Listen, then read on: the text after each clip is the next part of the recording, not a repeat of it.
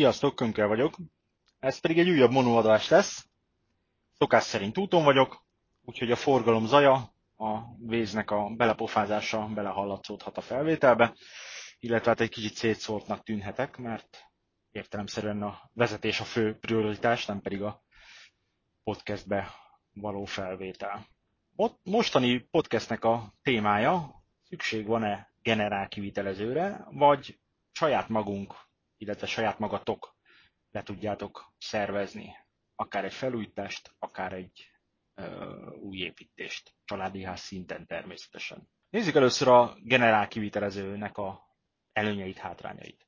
Hátránya az egyértelműen az, van egy jelentős felára, tehát egy normál generál kivitelező azért egy plusz 20%-ot rárak a alvállalkozóira, illetve hát összességében ennyivel többe kerül, ennek megvan egyébként a teljesen józan indoka, ugyanis a generál kivitelező szervez mindent. Az alvállalkozókat, ha az egyik kiesik betegség vagy lumpenség miatt, akkor hozza a következőt azonnal, hogy ne akadjon le a munka. Egy darab határidő van, vállal, jó esetben ködbérel, alá is ír, szerződéssel, mindennel. Egy kézben van a felelősség, intézi a anyagkiszállításokat, átveszi az anyagokat, hibás termék esetén lerendezi ezeket a dolgokat, és ami még egy fontos adalék, hogy egy emberrel állsz kapcsolatban, vele kell az elszámolásokat és a vitás dolgokat intézni. Ha bármi problémád van, csak neki kell jelezni, ő majd szétrúgja a seggét a villanyszerelőnek, vagy a gépésznek, vagy a köművesnek építkezésen. Előny is van, hátrány is van. Nézzük, hogy mi van akkor, ha saját magad egyénileg szervezed le a külön a vállalkozókkal a dolgokat. Egyértelmű hátrány az az, hogy sok kivitelező van, neked kell a szervezést megbeszélni, tehát ki mikor jöjjön.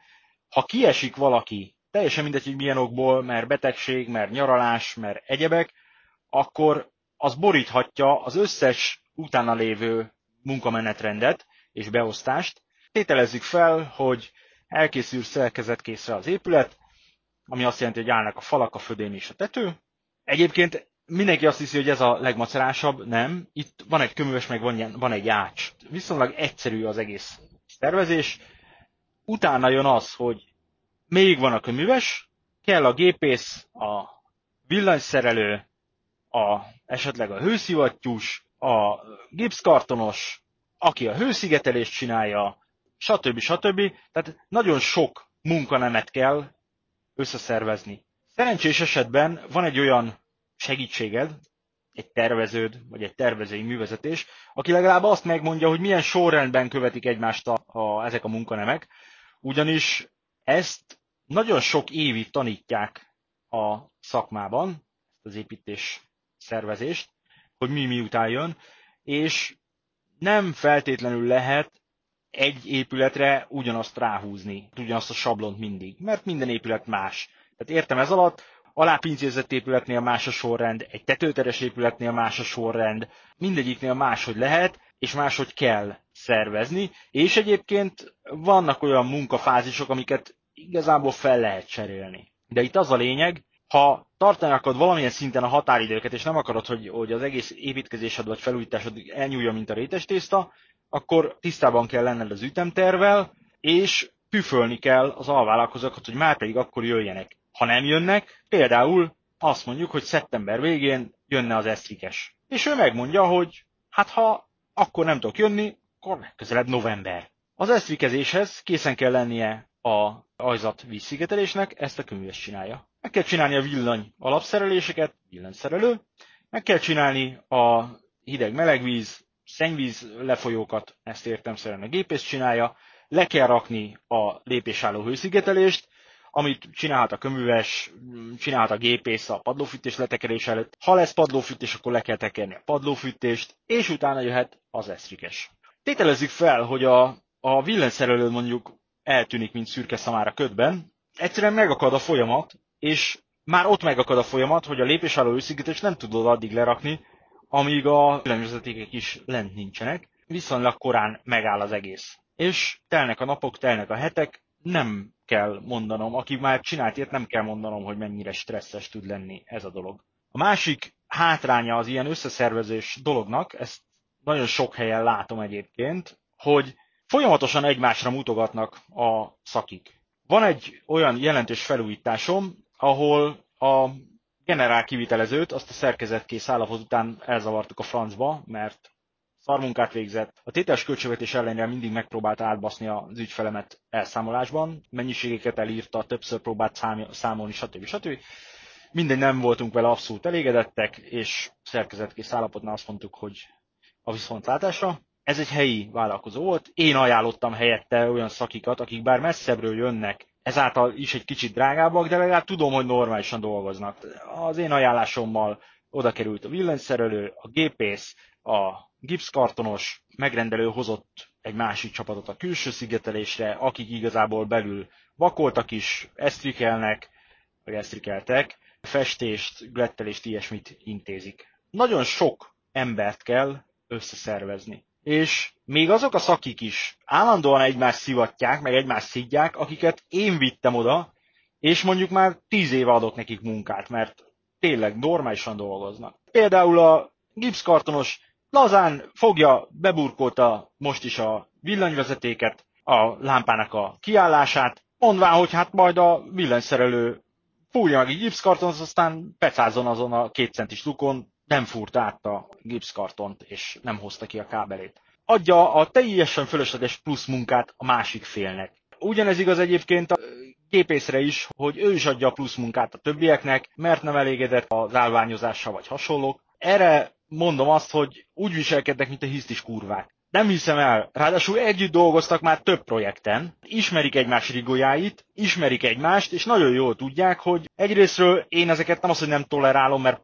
pont leszarom egyébként, hogy milyen problémájuk van egymással, mert felnőtt emberek intézzék el egymás között, ne legyünk már gyerekek, de állandóan panaszkodnak egymásra. Lehet, hogy ez egyébként egyfajta magyar virtus, de mindegy. Ezt a panaszkodást, ezt nem csak nekem mondják, nekem már korlátozottabban mondják, nem érdekel az egész, de az ügyfelet is idegesítik vele, hogy á, a billenszerű ezt csinálta, á, gépész ezt csinálta, á, gipszkartonos ezt csinálta. És ha nincs meg a kellő rutinja a megrendelőnek ezeket lerázni magáról, akkor probléma van.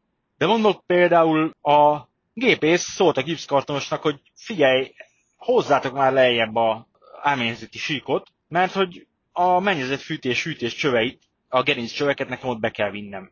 Ez egy meglévő épület, sajnos eleve alacsony belmagassággal, még a gipszkarton áményezet az elvesz az egészből 10 centit, és így tudtam 249-250-re kihozni a belmagasságot. A gép és teljesen önkényesen mondta a gipszkartonosnak, hogy hoznál lejjebb még 5 centivel, mert én úgy férek el a csövekkel. Úgy fér el kényelmesen a csövekkel. De engem rohadtul nem érdekel, hogy kényelmetlen behúzni a csöveket, mert elférnek, csak kicsit szarabb dolgozni. De ezáltal abban a helységben 245 lett a belmagasság. Ezt nem engedem meg, mert nem így lett az egész kitalálva, nem így lett az egész tervezve.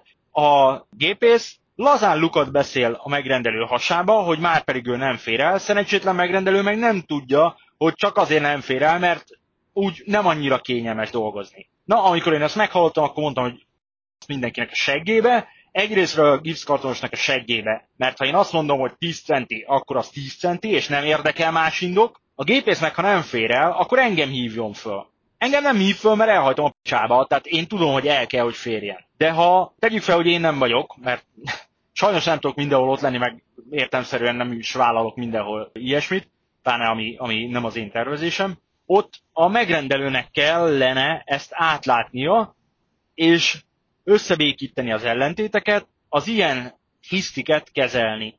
Mondok még egy példát, volt olyan, hogy megrendelő összeszervezte a vállalkozókat, én kimentem, és azt látom, hogy a gépész a vasbeton koszorukat lazán, úgy, hogy volt, átvéste. Mert neki ott kényelmesebb elvinni a, a csövezést. Na, egyből elkezdtem ordítani, hogy ki ez a hülye fasz, aki ilyen baromságot csinál. Hát a helység másik felébe ott volt a gépész, aki erre megsértődött, fogta, összecsomagolt és elment. És ott hagyta az építkezést a kellős közepén, mert hogy, hogy ő vele ilyen hangon ne beszéljen senki. Miközben statikailag hülyeséget csinál, tehát egy vasbeton koszorút nem vésünk meg a csövezéssel, mindegy, besértődött, rohadtul nehéz volt, és vissza kellett nyolnia magát az ügyfélnek, és engem elhordani minden félének, hogy hát én ilyen stílusú vagyok meg, stb. Hogy visszakönyörögte a gépész, hogy tudjon folytatódni az építkezés, hogy mire jön a szigetelés, vagy mire jön a gipszkartonozás, addigra a gépészet meg legyen csinálva. Nagyon rossz 5-6 különálló egót kezelni, és ehhez kell egyfajta mentalitás, meg kell egyfajta tűrőképesség. Másik, anyagbeszerzés. Az anyagbeszerzésnél vagy az van, hogy az alvállalkozó szerzi be az anyagot, de ilyenkor spórolás szinten azért szokott még rárakodni az egészre, hogy hát akkor a megrendelő szerzi be az anyagot. Igen, csak ez sem úgy működik, hogy én megrendelem, kihozzák és rendben van, mert például a cserépnél ott kell lenni akkor, amikor kihozza, akár reggel hatkor a fuvar az autóval a, a raklapokat, át kell nézni minden raklapot még úgy, hogy le van zsugorfóliázva, mert ha törött cserepek vannak benne, azt csak úgy fogják kicserélni, hogyha ott még rögzítve van a jegyzőkönyvben, hogy gyerekek, ezeket találtuk benne. Ugyanez igaz a téglára is egyébként, hogy kihozza a tüzép, ledarúzzák, és hogyha té- ha törött tégla van benne, sok törött tégla, akkor itt is vitatkozni kell, meg, meg vissza kell vetetni, egyebek. És nagyon sokszor előfordul az, hogy hát az a fuvar nem akkor érkezik, amikor belett időzítve, hanem csúszik egy pár órát. Na most, ha az ügyfél éppen fél nap szabadságot vett, vagy hasonló, van rendes munkája és úgy dolgozik, akkor ez azért tud jelentős kényelmetlenséget okozni. De ilyen például, ilyen esetem volt, hogy akkor még én is kiviteleztem, hozták a cserepet, elkezdte lepakolni, oda mentem, elkezdte lepakolni, és eldurrant a hidraulika vezeték a teherautón. Egyrésztről az egy dolog, hogy a közútra kifolyott egy pár tíz liter hidraulika olaj, amihez homokot kellett azonnal hozni és felítatni, de órákat vártunk a váltóautóra, ami át tudta darúzni saját magára, és le tudta rakni a cserepeket, és addig ott dekkoltam én is. Tehát nekem az a napon ment a kukába. Befejező munkáknál ez még problémásabb tud lenni, ugyanis befejező munkáknál nagyon gyakran előfordul, hogy te kéne még egy flakon turha, te kéne még egy ö, zsákragasztó, te kéne még egy ez, még egy az. És ilyenkor hívják a tulajdonos, hogy hát kellene és szerencsétlen tulaj meg azt veszi észre, hogy a befejező munkáknál rohangál, mint pók a falon, mert ilyen szarok miatt kell állandóan elrohangálni a, festékboltba, a tüzépre, a tököm tudja hova. Nagyon-nagyon stresszes tud lenni. Én nagyon sok felújítást vittem végig tervezőként, tervezői művezetőként, és bizony nagyon sok helyről, tehát a, a felénél azt kell, hogy mondjam, azt mondták az ügyfelek, hogy soha többet nem generálos. Tehát az, hogy ők szedik össze és, és vitatkoznak, és mondom, normális szakikról beszélünk többnyire, mert a nem normális szakikat már az elején megpróbáltuk kiszűrni és ki, kirázni az egész történetből, de már az is megér egy, egy misét, hogyha ha csak egy közülük vagy kettő idióta és, és ki kell szórnia az egészből, és helyette találni valakit azonnal instant, aki azonnal tud kezdeni. De mondom, a fele azt mondta, hogy inkább kifizetné a 20% felárat a generálosnak, és egy emberrel álljon kapcsolatba. És akkor itt van még egy ilyen dolog, hogy mi van, ha utólagos probléma van, bármilyen probléma előfordul, hidd el nekem, hogy egymásra fog mutogatni az összes szaki. Ha nem működik egy adott lámpa, ott a villanyszerű azt fogja mondani, hogy biztos a gipszkartonosok valamit elfúrtak, elszakítottak. Ez csak egy példa volt, előfordult most hirtelen ilyenek jutnak eszembe. Egy generálosnál egy telefonszámod van, egy embert kell csesztetni, majd ő aztán kideríti, hogy mi a probléma forrása, és egy emberen kell leverned a javítást is. Az, hogy a háttérben mi zajlik, hogy a festő, a gipszkartonos, a villanyszerelő, meg egyebek kihibázott, az már az ő dolga. És az elszámolásoknál is ugyanez a helyzet, hogy egyáltalán nem mindegy, hogy egyetlen egy elszámolásod van, tehát egy emberrel vitatkozol, vagy öttel. Higgyétek el, ennél lélekölőbb nincsen mint hogy az elszámolásokon vitatkozni.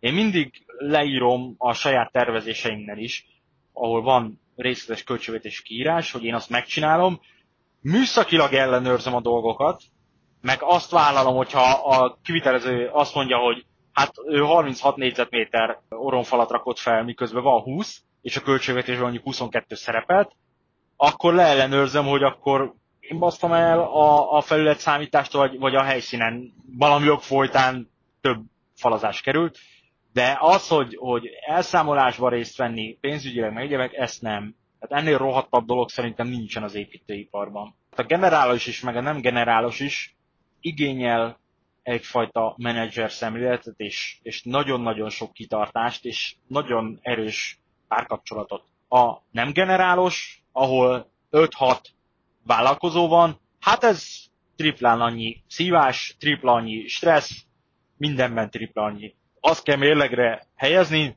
hogy pénzügyileg ez megérje, ez a 20% többlet. Ezt mindenkinek saját magának kell eldöntenie, de mondom, én nagyon sok generálos, nagyon sok nem generálos építkezést, felújítást, egyebet láttam az elmúlt évek során, és legtöbb esetben azt mondták, hogy soha. Egyrésztről úgy unblock azt mondta mindenki, hogy soha többet építkezés, meg, meg felújítás, de ezen a körön belül is a nem generálosok egy minimum a fele azt mondta, hogy inkább generálos és inkább kifizetné a, azt, azt a pénzt, mert így utólag látja, hogy ez mekkora szívás végül mennyi idő neki, ami, ami lehet akár pénzügyileg is számolható összeg, mert szabadságokat kellett kivennie, kirúgták a munkahelyéről, stb. stb. Kemény világ az építkezés, kemény világ az építőipar, nem való mindenkinek, ezt mindig elmondom. Nagyon jó próbatétele egyébként egy párkapcsolatnak. Nem egy, főleg fiatal pároknak mondtam, hogy gyerekek, ha ezt az építkezést túlélitek, és megvagytok a végére is, ugyanolyan szilárd a kapcsolatotok, akkor gyakorlatilag jöhet bármi. Viszont láttam sajnos vállásokat is csak nem sikerült happy end lezárni ezt a podcastet. Kitartás mindenkinek, aki építkezik, felújít. Sziasztok!